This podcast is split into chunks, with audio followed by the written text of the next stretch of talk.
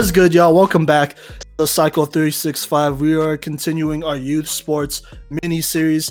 If you have not checked out our last episode with Jasmine Hughes, uh, which should have dropped last week, now she's a female hockey player about to go play college at Alvernia in Pennsylvania. She had some great insight. Check it out. But today, you know, I got some legends with us, some guys that, you know, for the last three years, I really gotten to know uh, at the University of Northern Colorado. They're physical education majors as well. Uh, hey, why don't y'all go ahead and introduce yourselves? All right, I'm Jake Schaefer. I am a future adapted PE teacher. Um, and just for the sake of this podcast, um, my primary sport is tennis. Uh, my name is Nick Garza. I'm a future PE teacher and coach, and my primary sport would be basketball. Hey, welcome onto the show. Thanks, Thanks. for having us. Of course. So these guys are here because we're here to talk about discrimination in youth sports. I'm pretty sure all of us has had experience with students or kids one way or another in a in a sport kind of environment. I know I've coached for a little bit. I know Jake and Nick has coached as well, you know, and so we, we have we have a bit to pull from, I would say, you know. Yeah, for Sure, sure. that's for sure. let's kick this thing off. Oh, number one question before we get into discrimination youth sports, that main topic. Oh, so what what are y'all stances when it comes to teaching social justice or discrimination uh, in whether it's in you know youth sports or as a PE teacher? Um, I'll start off with this. You know, I come from a Christian background, and it's really about loving one another, regardless of how your opinions or beliefs of someone. Like, I understand that the Bible has some topics, such as, let's say, homosexuality, for instance, that is not condoned. However, I, as a teacher, am called to love all my students the same. You know, so if I have a child that is homosexual, it doesn't matter. I still have to love them the exact same as someone who is heterosexual. Um, you know, God, God's uh, judgment on me for my sins is not better or worse than the homosexual. Um, X. that's just me. And I've had a kid who was homosexual, and you know, when he asked me about my beliefs, I said, "Hey, this is what I believe, but I still love you." And we had a fantastic relationship because we could take shots at each other and you know have a lot of fun.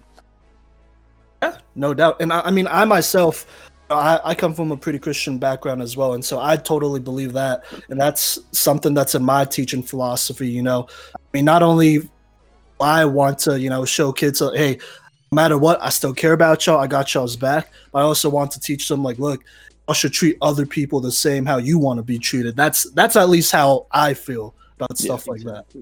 Golden Yeah. rule, yeah. But yeah, Garza, do you want to go? Yeah, as for me, um, I grew up in like a very uh diverse background with, you know, people being gay, being straight, lesbian, white, purple, black, it doesn't matter. The common thing that I was taught and raised on was to show love and give love no matter your ethnicity or anything like that. And that's what I'm trying to instill with my students, just show love no matter your race or whatever your so any difference or anything we all come together we're all human we only have one race on this world and that's the human race Yeah. Uh, for sure. So, so y'all would pretty much say that you know it is kind of a coach's or a teacher's job or role to you know instill these kind of beliefs about social justice and discrimination in our athletes and students. Am I correct?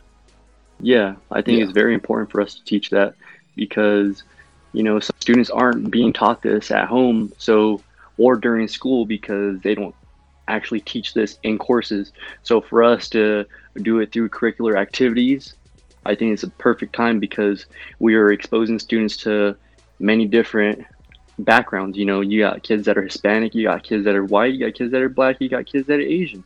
But if we don't teach them this, they're going to be nasty and ugly to e- to each other no matter what school we go to. But if you teach them the right way, maybe this can push the culture forward and change things for future generations to come. Sure. Did Yeah. you have any? Go on. the one thing like i really like the idea of reverse inclusion you know that's more of an adapted concept but when you mm-hmm. when you have let's say a kid in a wheelchair and they're playing basketball nobody wants if your objective is to win nobody wants the kid in a wheelchair but if you put everybody in a wheelchair now everybody wants to be on the team with the kid who's already been in a wheelchair because he knows how to operate his chair and dribble at the same time. And so you think about that concept and you say, okay, so now how can I take the child with a disability or let's take so you got okay, so you have the child who's not necessarily a disability but a minority. How do you include him in opportunities where he normally would be excluded? I like that. Hey, I like that. Yeah, and I mean that's facts though, because look, the real world reality. Let's talk about reality in the real world, the adult world. You know, not everyone. I mean, we want to talk about it like you know everyone's created equal, everyone has all these equal rights. But as we've seen with George Floyd, with many other cases that's happened um, on the last couple weeks. Also, by the way, this is getting recorded on May 29th, 2020. So this will release in a couple weeks. And from here until then, there's a lot that's probably going to happen. I'm sure. Well, that's that's just where I'm coming from. But anyways, you know, I mean, the reality is that you know, with those situations like with George Floyd, you know, it's hard to it's hard to think about what would happen if he was not black, if he was white, or if he was something else. You know, just Mhm. because. I mean, hey, I'm just gonna be honest. You know, like discrimination is real, and I know some police officers. You know, not all of them are bad, but some definitely hold certain prejudices or discriminations against you know people of color, and it's well documented. I would say, especially at a time where you know social media is an all-time high, and I mean, you could pretty much record anything anywhere and get footage on anything anywhere. Yeah. Can I go on and add on that? Yeah, go for it. You know, you often hear people defending, oh, we always have more good cops than bad cops. But let's say we have a hmm. thousand good cops and 10 bad cops. And these 10 bad cops continue to do harm and, you know, unfair or handle people unfairly and do what they do and taking lives. And these thousand cops are letting them do it. That just shows you we have 1,010 bad cops. If they truly were good cops, and believed in good and doing good, then they would stop those cops from doing what they're doing. And maybe we wouldn't have to outbreak the way we are and seeing things the way we are in this country. It's saddening. Yeah.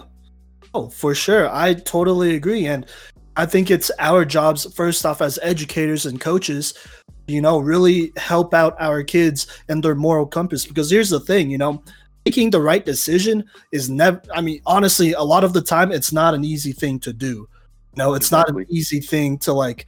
I, I mean, this this is gonna make me cringe a little bit, but like, go against the brotherhood or the history that's already been established, you know, and and speak out. And, and this goes for any situation, really. You know, this could be racism, um, sexism, all that stuff, classism, even.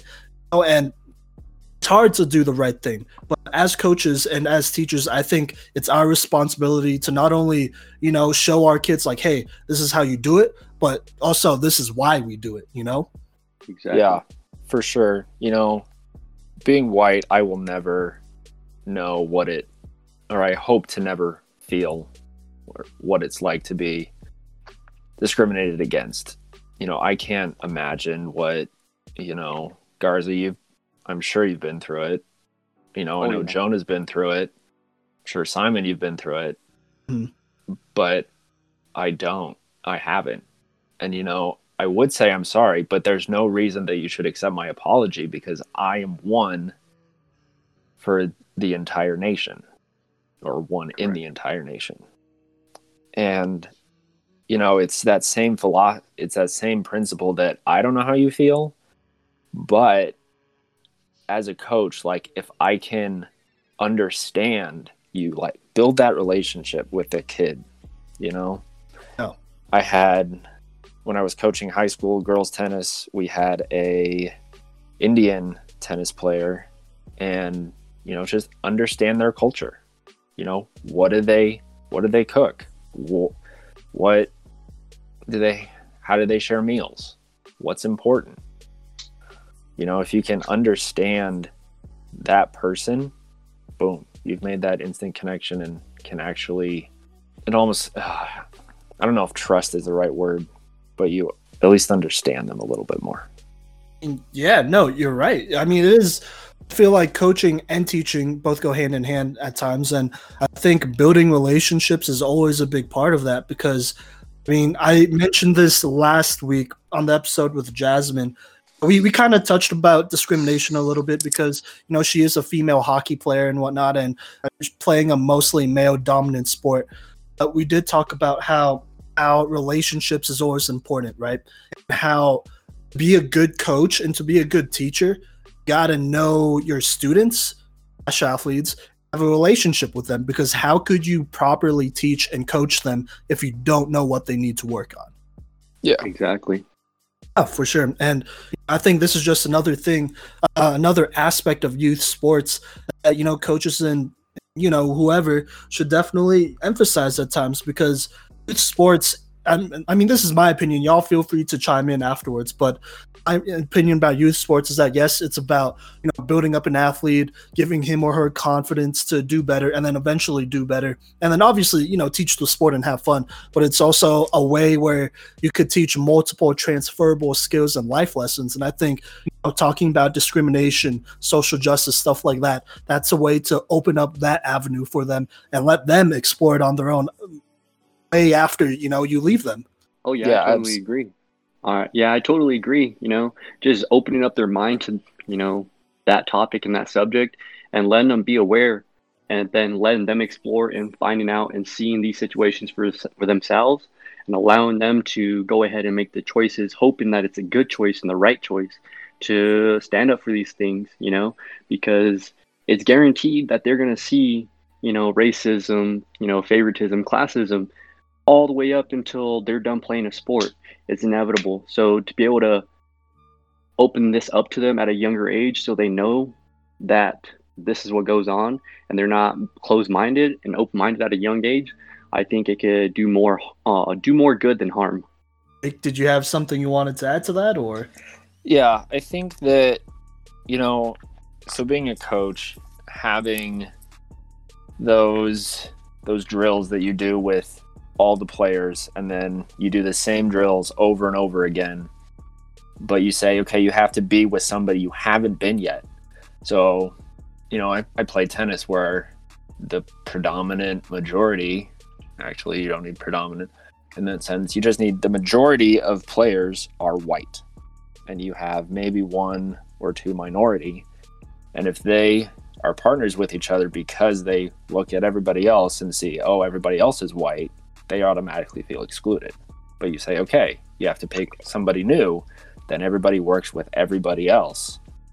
And so by the end, you don't see the minority. You just see, oh, that's Jackson. He has a really good backhand. I want to be that guy's partner. Would, I, would they have learned that any other way? Mm, probably not. Amen.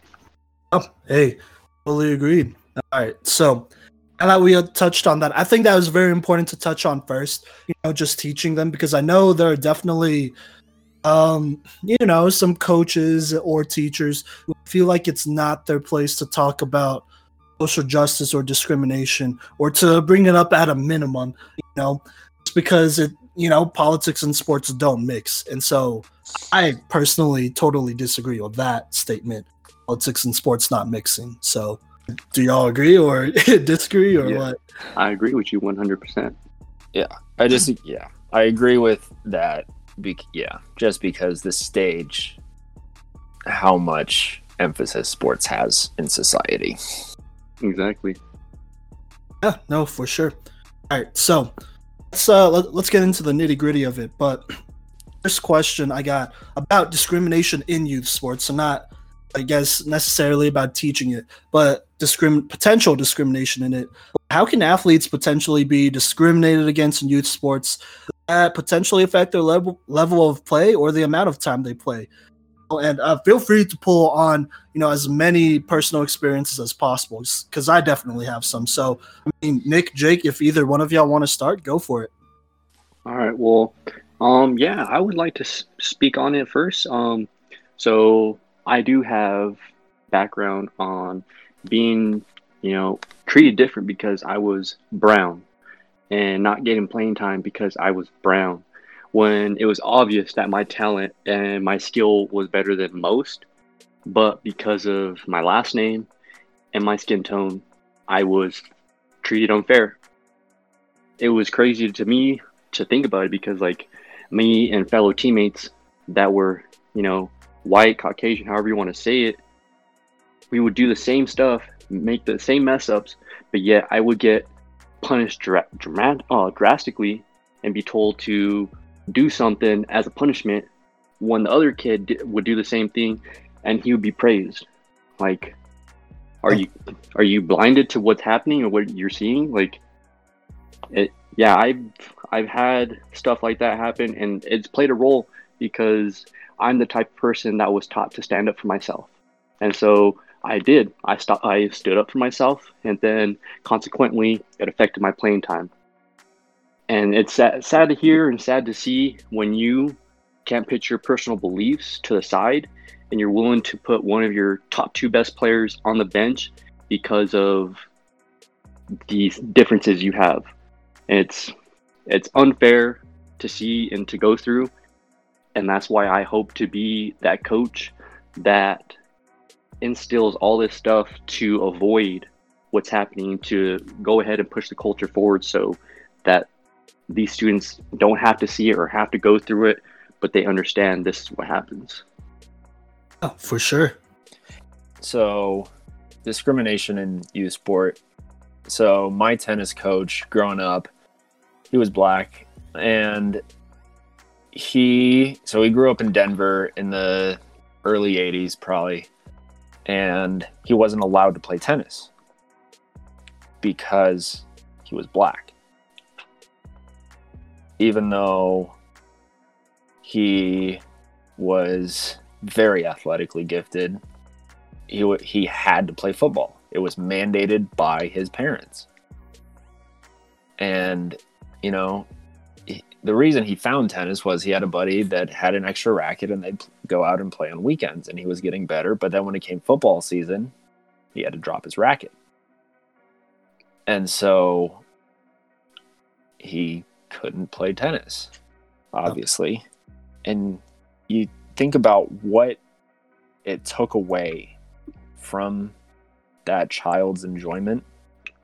Like hey i enjoy doing this. Nope sorry you're going to play something else so he was automatically rejected just because of a skin tone. That's crazy. and I, and like the youth today i think this is a completely different tangent um but like the youth look at pros. Like you look at statistically what percentage of let's say basketball players are a minority. This the statistics are much higher than you than the min- minority in tennis. Like I looked at the men's and women's top 25 players, and in the men there are two players in the top 25 in the world who are a minority. Women, it's a little bit better at four, um, but that four remains the same through the top 50. And so I think it's interesting that oh, you say oh Wimbledon is on. Who do I want to watch, or who can I watch? You can watch Europeans play tennis. Or if you're lucky, Serena. Oh. But on the men, you're stuck watching Nadal, watching Federer, watching Djokovic, watching Wawrinka. You know, you're not, it, unless you know who Gael Monfils is, you got no shot of watching a person of minority. And so kids say that and they're like, oh, well, there must not be any other minority tennis players when on when in all actuality there is It's just in doubles, which isn't televised as much. So right. it's an interesting dynamic of okay, I want to be like somebody, except they're not like me. And to a kid, that means a lot more than we'd think. Yeah.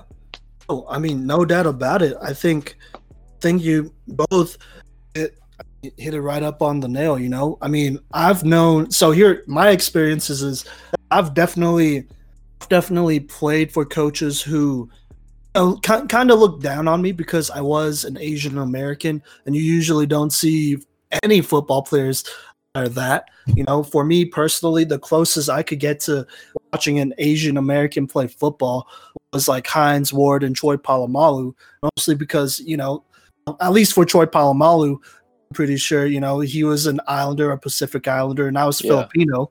That's mm-hmm. I mean that's not even really the same thing either. Like Filipinos are Asian, not Pacific Islander. But anyways, so it was it was tough for me to, you know, grow up and kind of be motivated by somebody of, of my skin color you know and even as a coach nowadays like I, there, there aren't any asian american football coaches you know there's one asian american football coach in college football history and and that's it and then there hasn't been any asian american football coaches in the nfl ever at least to my knowledge so know, i for athletes growing up that kind of that has an effect on them. And you know i talked about this last week with jasmine because she i asked her you know what are some things that could help out kids who are discriminated against or you know females to get more into hockey and stuff like that. And she said well you know it, it really comes down to letting them get exposed to people who are like them you know playing a sport.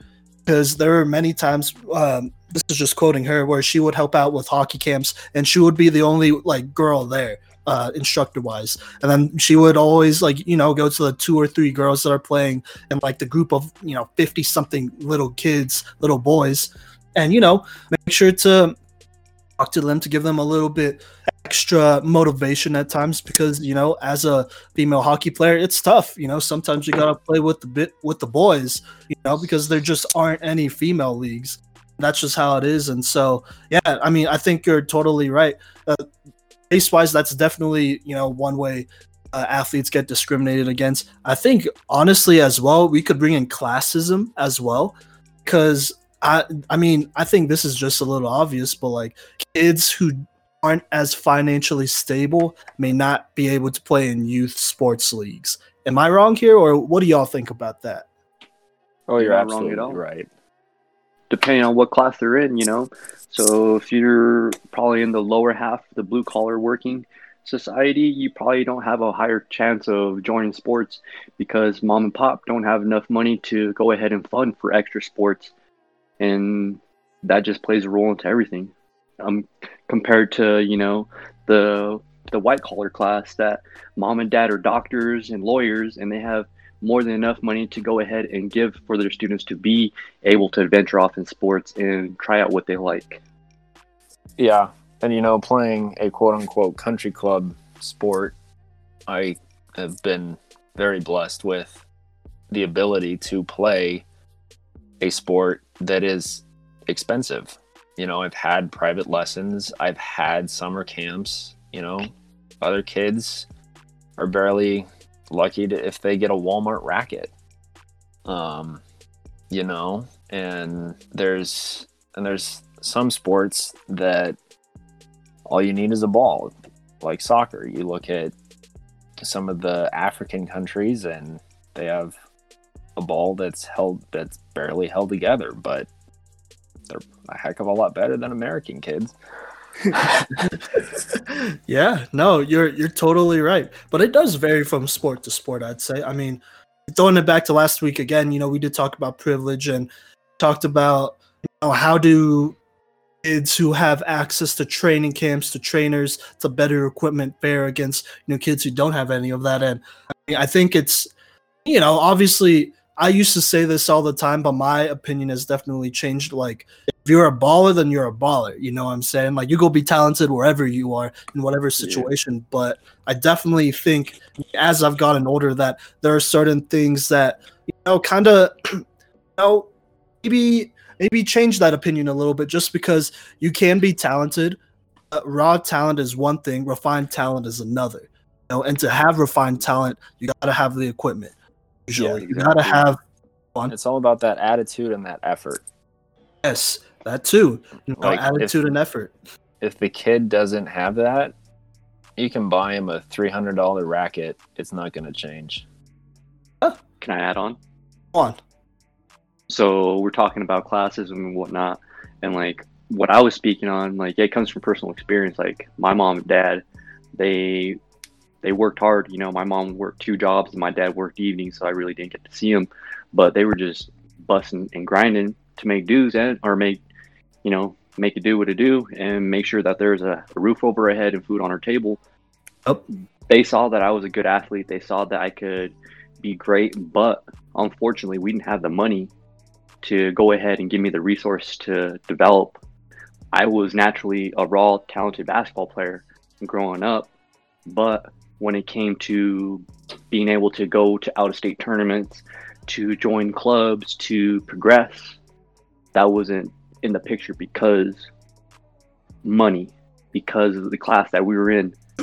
But say if we were in a higher class and my mom and dad were, you know, a doctor and a lawyer, you better believe I would have been up in the best of the best for clubs, for the traveling teams, going to the best states to play the best competition. And quite frankly, if my parents would have had, you know, that and been able to give me this, I probably would be somewhere else or would have been a collegiate athlete. But, you know, that's just the way life is and it panned out for me.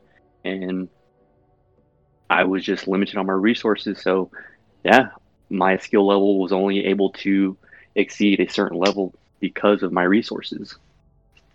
For sure, I agree, and I also do agree that attitude and effort a role. I think that plays a role in all sports, but for sure in sports that don't require maybe as many trainers or you know coaches with knowledge, I think I think that's where it applies. You know, and I I get what you're saying. You know, because like I said, there are people who have you know access to better coaching, better training, and whatnot. And you know, raw talent's raw talent, but it could really only bring you so far because if I'm being, I'm, I played, you know, back in middle school and high school, and I did get the opportunity against uh, Kyler Murray, you know, who was who, right now he's the quarterback of the Arizona Cardinals. He won the Heisman, yada yada, all that stuff. I've brought it up on the show a billion times at least. And look, here's the thing, you know, class and wealth and stuff like that transcends race to to a degree because uh, obviously Kyler Murray is black and then I'm Asian American. There you go. But Kyler Murray, you know, his dad, first off, is easily one of the best quarterback coaches in the country and has been for a really long time. So he had that. You know, obviously he played quarterback in college and whatnot. And, and you know, his family altogether were very well off. You know, they were Uh, okay. I'm not going to get into speculations and whatnot because I'm sure could go into you know bribes and paying off and whatever but they as far as i knew they were very well off they could afford pretty much every camp you know bringing him to wherever have the best coaches have the best trainers they transferred him from lewisville this is something not many people know but they transferred him from lewisville where i personally first played him and went to allen high school who just bought like a brand new like 30 million dollar stadium that's better than probably our alma mater's UNC's. It is better. I've been in both, so there you go. And you know, hey, sometimes all that stuff pays off because you get used to playing in front of big crowds. You get more refined. You have more time to work on your craft and whatnot. And I, I mean, I definitely think class and wealth plays a certain role because, like I said, you know, you could be talented, but raw talent's one thing, refined talent's another. Raw talent's definitely a little bit more capped off, unless you're like a LeBron James type, which is already a rare thing to be, you know? hmm but with his talent being so raw and so unique and like once in a generation type, people wanted to help him. Although there was people trying to bribe, but when you're a diamond in the haystack, people are going to do whatever they can do to find you, you know? But when you are a great player with raw talent, but only great, not amazing, that's when you can get capped off. Oh, that's that's very true. I, I totally agree with that. Nick, did you have anything more else you wanted to add on this question or topic? Uh, I'm good. Sounds good. I'm good too. So, moving forward, what could be done to prevent discrimination and who must be held responsible for this? And I'm talking about discrimination be within youth sports, whether it's a league or a team, stuff like that. Um, starting off with the the zero policy. No matter you're a parent, coach, official, organizer, anything, zero tolerance for discrimination. And if there is any slight of discrimination to any degree or leading up to that, then there should be consequences. Consequences that should no longer allow you to be involved with the youth sport organization, the team, the traveling, the games, practices, any of that. It should be something that's set in stone at the beginning of the season and held as a contract. Yeah, absolutely. Um, one of my one of the guys I played tennis against when I was in high school, he's now a baseball coach. Um, and he has a zero policy in terms of discrimination or any or any even on sportsmanship um, when it comes to baseball. And if let's say you're heckling the batter in the dugout, he'll swap you out even if you're the starting pitcher. He doesn't like there are things that are bigger than sports. And Mm-hmm. that's one of those things. And you know, he has a talk with players and their families at the beginning of the season. And if the families can't get on board, he'll ask them not to come watch their son play, which makes a huge difference for the child. And, you know, th- I'm, I'm not sure I necessarily agree with that. I mean, just come to the game, just shut your mouth. But anyway, um, you know, there, there are some things that are bigger than sports. And that's just one of them. You treat other people how you want to be treated you treat people how they sh- should be treated. Exactly. I mean, I couldn't say it better myself, honestly. I mean, I, I see. Here's the thing. I know there are plenty of teams that do have, you know, in quotation marks, air quotation marks, zero policy or zero tol- tolerance policies. But you know, the amount of team that follows those policies when it comes to maybe influential family or a star player that's in question, uh, you know, uh, that are should I say that are violating those policies, you know, suddenly those pol- policies don't become zero tolerance, you know, give them passes. And I think that's unacceptable. And you see that happen a lot. And I, mean, I, I don't know how to battle that personally, but I know, you know, as an adult, as a coach or whoever on your team, you know, you got to hold other people accountable for that stuff, you know? Exactly. Mm-hmm. I know what you mean. Yeah, there was there was a high school match that when I was in high school, uh, I played three singles. Um, so there were two lines of singles ahead of me, and the number two singles, our coach, my tennis coach, who since he he had a rough childhood, you know, grew up in Denver in the hood. Anyway, great story of how he got out, but he was no messing around. You you do something out of line, you're done. Uh, number two singles said something uh, racially inappropriate. Coach said, "Shake shake the opponent's hand, you're done." And you know this was like one three in the first set, like a whole lot of tennis left to be played. But send a message, yeah, you're done. Shake his hand after he just insulted him, and then forfeit the match. Oh, yeah. I mean, that's should, how it should be done. You know, that's a true zero Seriously. tolerance policy. You know, I applaud that man for sticking strong with his policy. Because at that point in time, he could be like, ah, but we're trying to win. No, you need to stick strong to your guns and set the example, no matter who it is. Yeah, and and you know there were players that would have an have a tantrum on the court and be like, "Nope, you're done. See ya." I mean, it's not discrimination; it's just how to be a good person. Yeah, it's teaching them the correct True. behaviors and that bad behavior is not tolerated. True. Yeah, I mean, hey, like I said, sometimes doing the right thing is the hardest thing to do. You know, but as coaches, especially, we got to be those examples. You know, we can't just talk it and then you know, something comes up and we and we bail out. You know, it's not that's not how that works. You know, you got to walk the talk. Exactly. You got to know what your philosophy is. If you really value winning, or if you really value that player development. True. It's very true. Yeah. All right. So, speaking of player development, uh, the next topic we're talking about, it's kind of, it's still discrimination, I would say, but let's talk about hazing and then in quotation marks, team bonding exercises. How much can they possibly help a team versus a hurt versus hurting a team? And you know, we, we could pull on some uh some experiences. I don't think any of us are actually, you know, athletes, so it can't actually hurt our team anymore. But yeah, hazing stuff like that. You can go first, Jake. Okay. Um. Well, being personally hazed in high school, it hurts the team and the individual especially. So in tennis, there's there there was a tradition. It has since been disbanded. Praise the Lord. Um, called butts up. So you stand at the opposite baseline as someone else, as the uh, server. They get one serve. They can serve as hard as they can.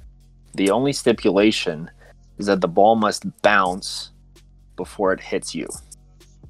However, if their serve hits you out of the air, then you get a shot at hitting them. And you say, okay, that's not too terrible. Um, maybe. Um, except when there are three freshmen and everybody else on the team of 20 decide, hey, let's go for the tallest freshman on the team because why not? And then you get hit 12 or 13 times for the first week of practice, which is known as freshman initiation. Wow, that's was this That's something that like the coaching staff supported or One of the coaches, yeah. wow? And I mean, yeah, you're right. I mean, because I feel like with hazing, it definitely drives, not gonna lie, a little bit of a divide between you know teammates, players, and coaches, just because Definitely. yeah, there there are some things that that go a little bit too far, you know, for sure. And it it's not like you just forget it, like oh, it happened, so I'm not going to you know remember this for the next three years that I'm teammates or around these people. I feel like that's definitely something that sticks, and it's definitely a form of bullying. Oh yeah, Yeah. for sure. Um, you know, because I was on the cusp of varsity. Um, so there's in Colorado, there's three lines of singles and then four lines of doubles for eleven total. And I was some weeks I was eleven, some weeks I was twelve, but most weeks I would question, do I really want to be the eleventh guy? Because you know, even throughout the even throughout practices, there would be drills or games that, oh, the winners get to do butts up on the losers. So if there's eight people on a court and we're playing doubles, two winners, six losers, those two get three serves each trying to hit the other person or the other team. And so you're like, do I really want to be on a team for an entire tournament day, which is a weekend, with people who have smashed 95 mile an hour serves at my behind. No. I'm fine with being the 12th guy off. Yeah, I mean that that makes sense to me. That's that's a fair way of thinking for sure. Hey, first off, thank you for you know sharing that story with us. Yeah, you're welcome. Did you have anything you wanted to add on or talk Uh, about with this? Yeah, like back in high school when I played football, a lot of team hazing went on in the locker room.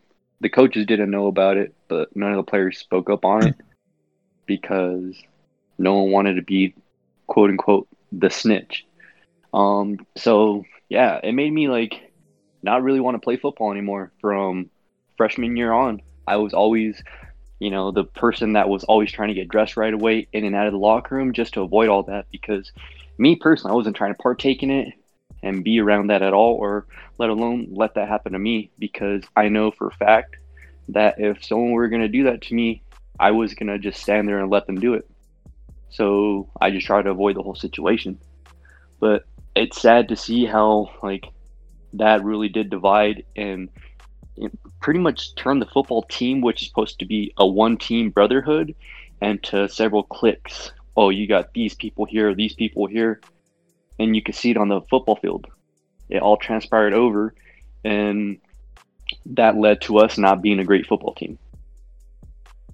Yeah, no, for sure. I mean, I've definitely through situations that are similar. I mean, I, here I'll, I'll share my story, you know, um, or at least one of them. So I played a little bit of football in Colorado. I do have a little bit of experience in Texas, and there's some hazing there, but that's a little. If I'm being honest, that stuff's a little bit more uh, touchy, I would say, and you know, I, am going I'm going to steer away from that for now, and uh, we'll we'll talk about it another day. But in Colorado, I could say for a fact that used to have like the freshmen come through, right?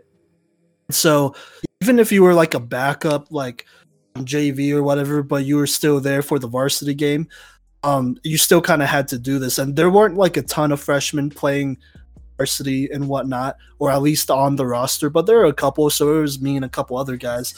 And this was kind of just like a weird little tradition that they would always do.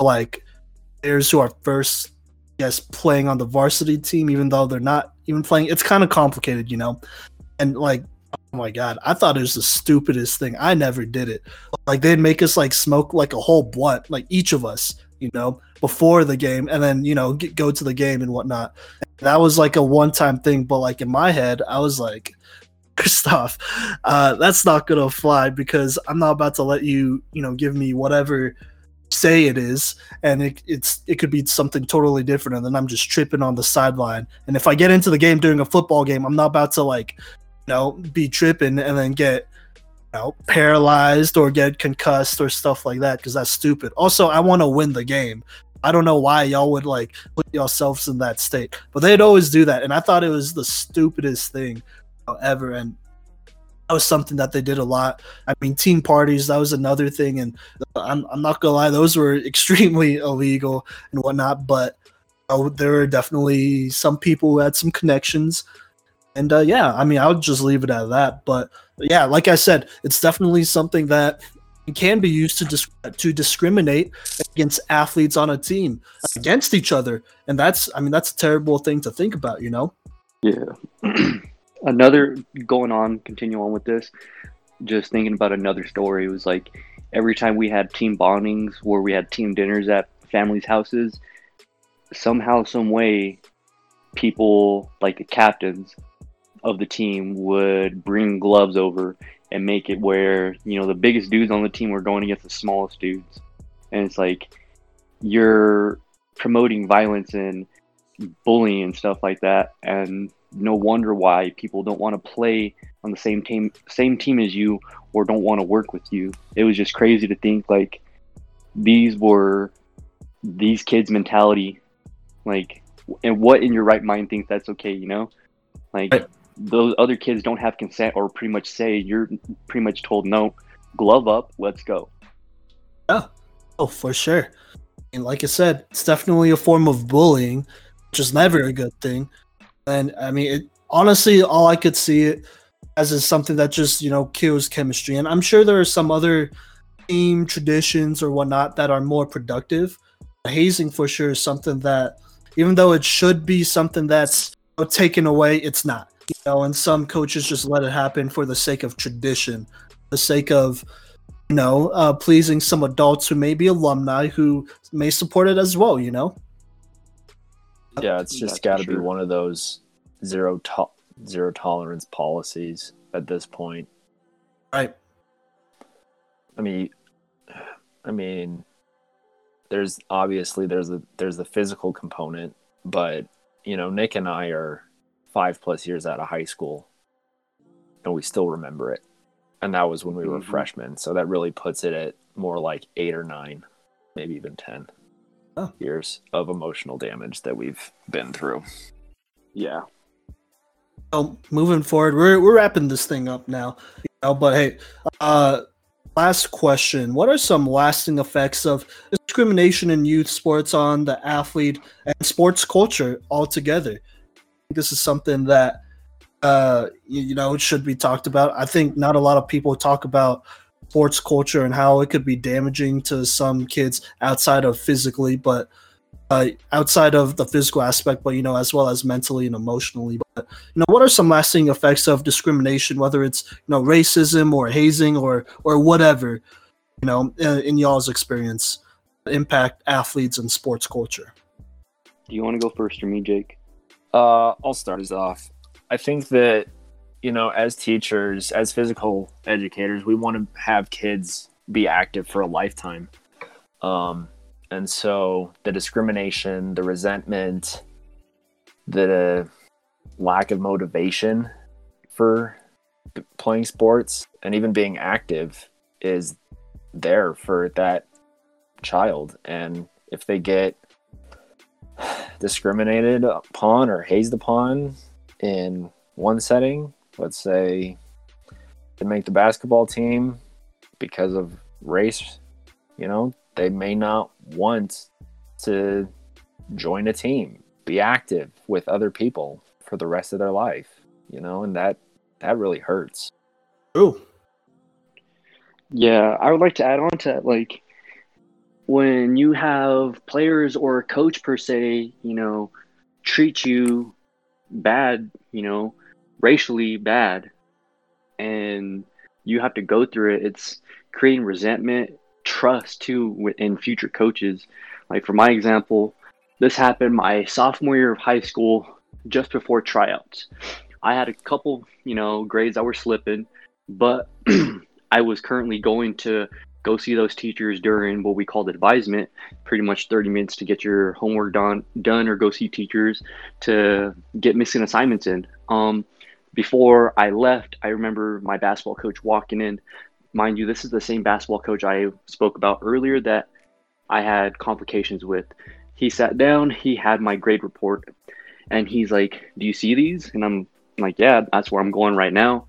And he's like, All right, go ahead and come come a little closer and lean in. I'm like, all right. So I lean in and my hands are on my knees. I'm I'm defenseless.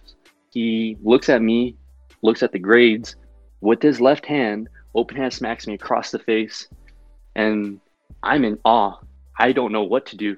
A grown man just laid his hands on me, and if me being a student and being a Hispanic Latino student to react and possibly potentially put his hands on the teacher right away, I'm going to be in the wrong.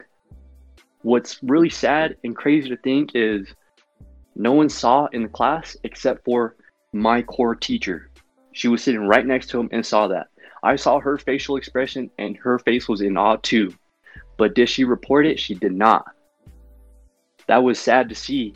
Later on down the school year, right after basketball season ended, it was a situation with me and one of my favorite teachers that I had, had a great relationship, truly had a great relationship because she knew me, knew my older brothers, and cared for us. We're messing around, and she's like, Well, I'm going to get your coach. And we all knew it was a joke. She said at the end of it, he was supposed to say, Get back to work, Garza, and walk out. He took it upon himself to go ahead and say, All right, Nick, come with me. I walked out the class. Right outside the classroom, he kept the door propped open and told me that I need to behave. But what we're going to do to help this, go ahead and lift your shirt up. So I lift my shirt up and he tells me, All right, understand this is going to hurt a little bit. It's going to sting. Knowing that I'm about to get hit by my coach, that is the head varsity coach that had been there for years, was actually my oldest brother's coach. Treated him the same, mind you. And he open hand smacked me across the stomach so hard that it left the imprint of his entire hand across my stomach, red as can be, and made me go back into the class with my teacher in front of the entire class, with everyone staring at me. And he makes me show my teacher look what I did, as if he's proud of what he just committed. It makes me and humiliates me in front of my entire class and show make me show my stomach. Do you know what that did to me as a young boy, as a young man? That humiliated me. That brought me down to ground zero. I couldn't believe a place where I'm supposed to be safe and feel at peace that I was abused. Moments later, I just I I bolted out. Like I left the classroom. I couldn't deal with it. I couldn't deal with people staring at me and thinking, "Oh my gosh, what just happened?" I was so defenseless, bro. Yeah, but that's that's what happened, and that's why this stuff and this topic hits so hard at home because I know if I was white, that would not have happened to me because there were other kids on the team that were probably worse than me, causing more trouble than me. But because of who I am, my skin tone, he took it upon himself to do that.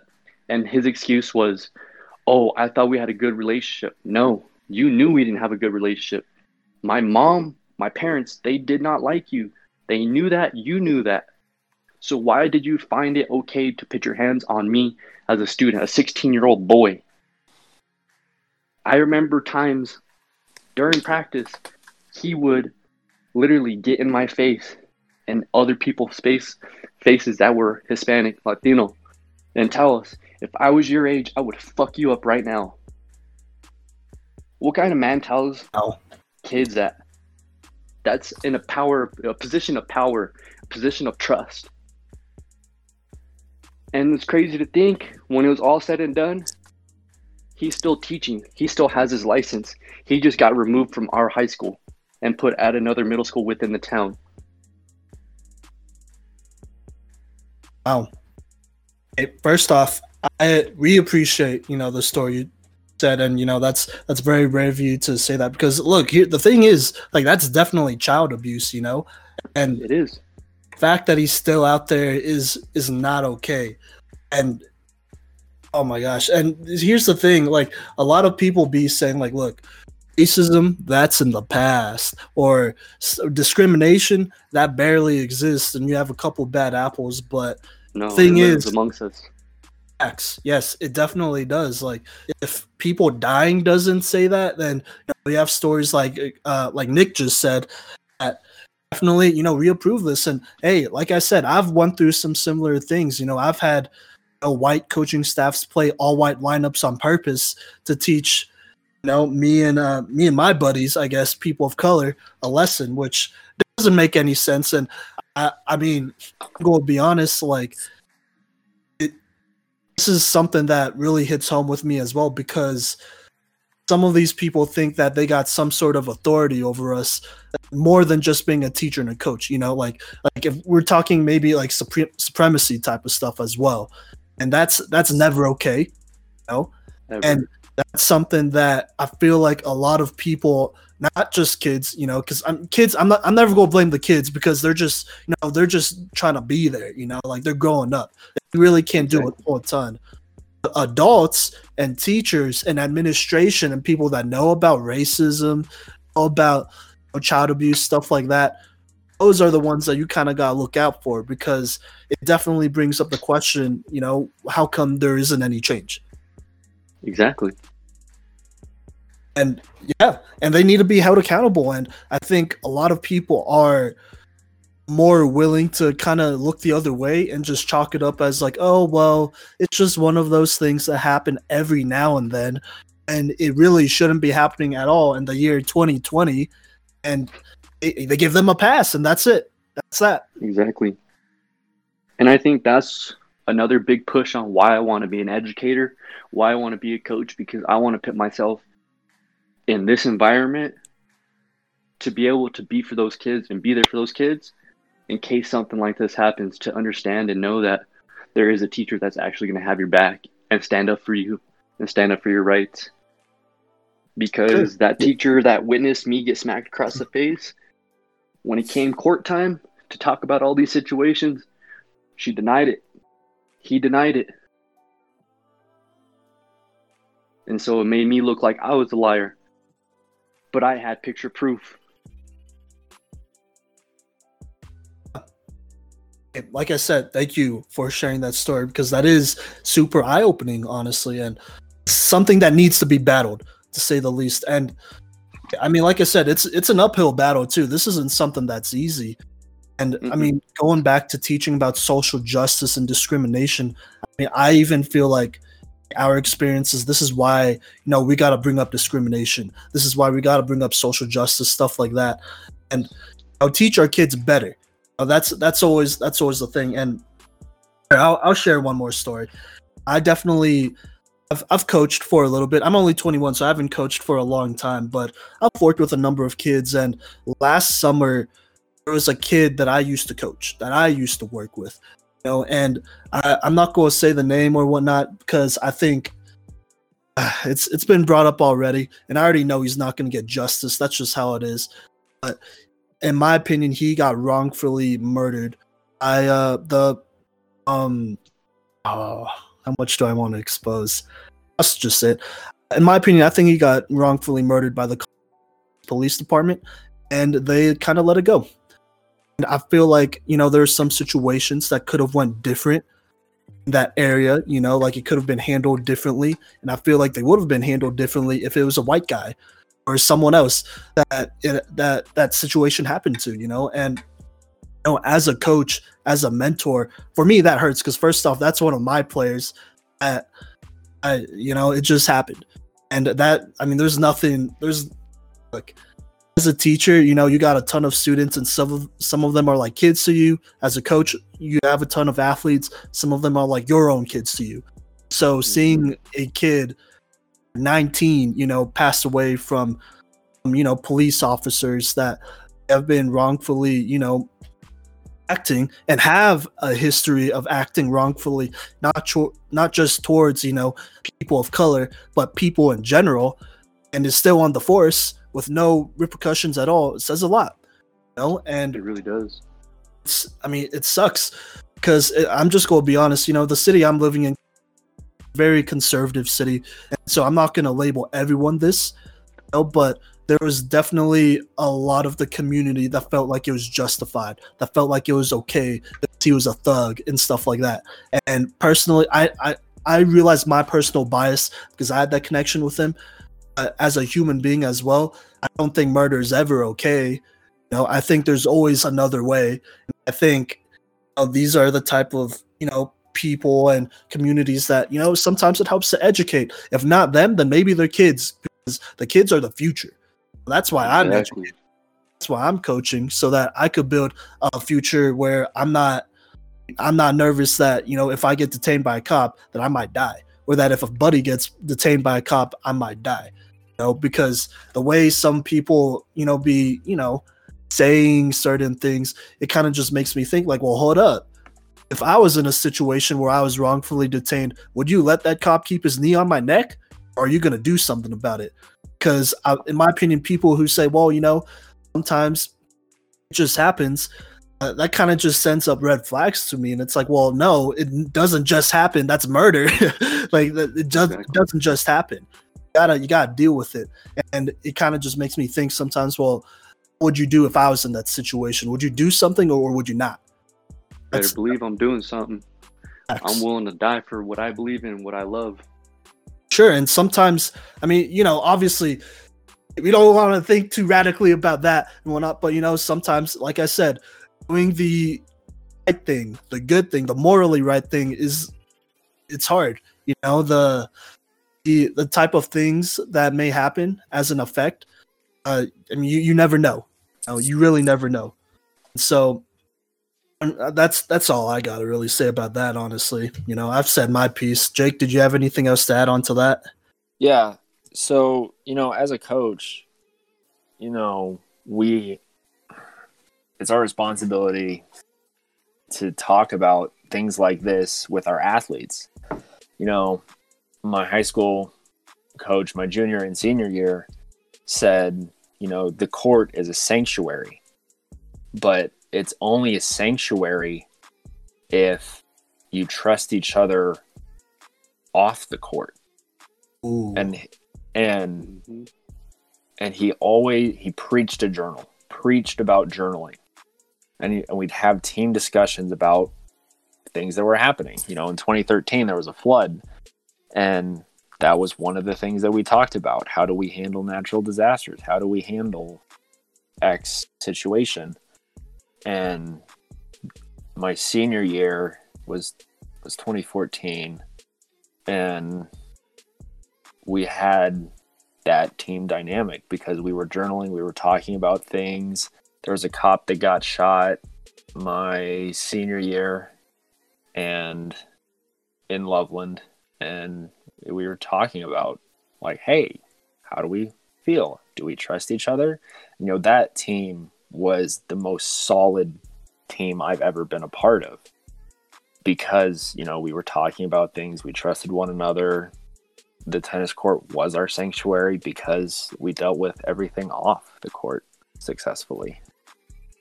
Right. Yeah, for sure. I think that's a great first step, you know, just talking about it. 'Cause I know there are some people who definitely get a little, oh, may- maybe a little intimidated if somebody's like talking about the situation or talking about social issues like that. Maybe they're not explaining it as well as they could, and it just kind of sounds like super aggressive. And uh, you know that that's definitely a turn off for anybody. But yeah, no, I agree. Like communication and talking with your teams and um, you know athletes in general and getting on the same page is always important you know, when it comes to Yeah. talking about tough situations like this i absolutely agree Yeah, and you know he was from Minnesota, and so some of the things that we would talk about, he would completely open up and say, "Hey, you know, I don't really understand it because I lived in the Great North, and then I moved to Colorado, and I still don't understand all of this, but here's what we got." And we trusted him even more because he opened himself up to saying that he wasn't the all-knowing God. oh oh for sure. And there's no shame in saying you don't know much about a situation you know? That's why you get educated. You gotta admit it first am i right? Absolutely. Mhm. so did y'all have any like last remarks to add on before i close up this podcast? It's been really good by the way. Y'all eh, thank you for coming on and sharing all these great stories Yeah, no, no worries, bro. It's it's what we're here for. Thanks for the invite. Exactly. For sure. All right. Well, that being said, you know, this wraps up this episode of the Cycle 365 Youth Sports Mini Series. Uh, look out for next week for the next episode. Uh, hey, give our boys a follow. We'll drop their social medias, tag them uh, somewhere in this episode. You know how it is. We got to take care of our own. Yeah, hey, thanks for uh, rocking with us. Show some love on social media. Look out for the next Cycle 365 official podcast episode, which will be dropping, you know, Fridays and Thursdays, while the mini series drops Mondays and Tuesdays. So, uh, yeah, peace. Deuces. See ya.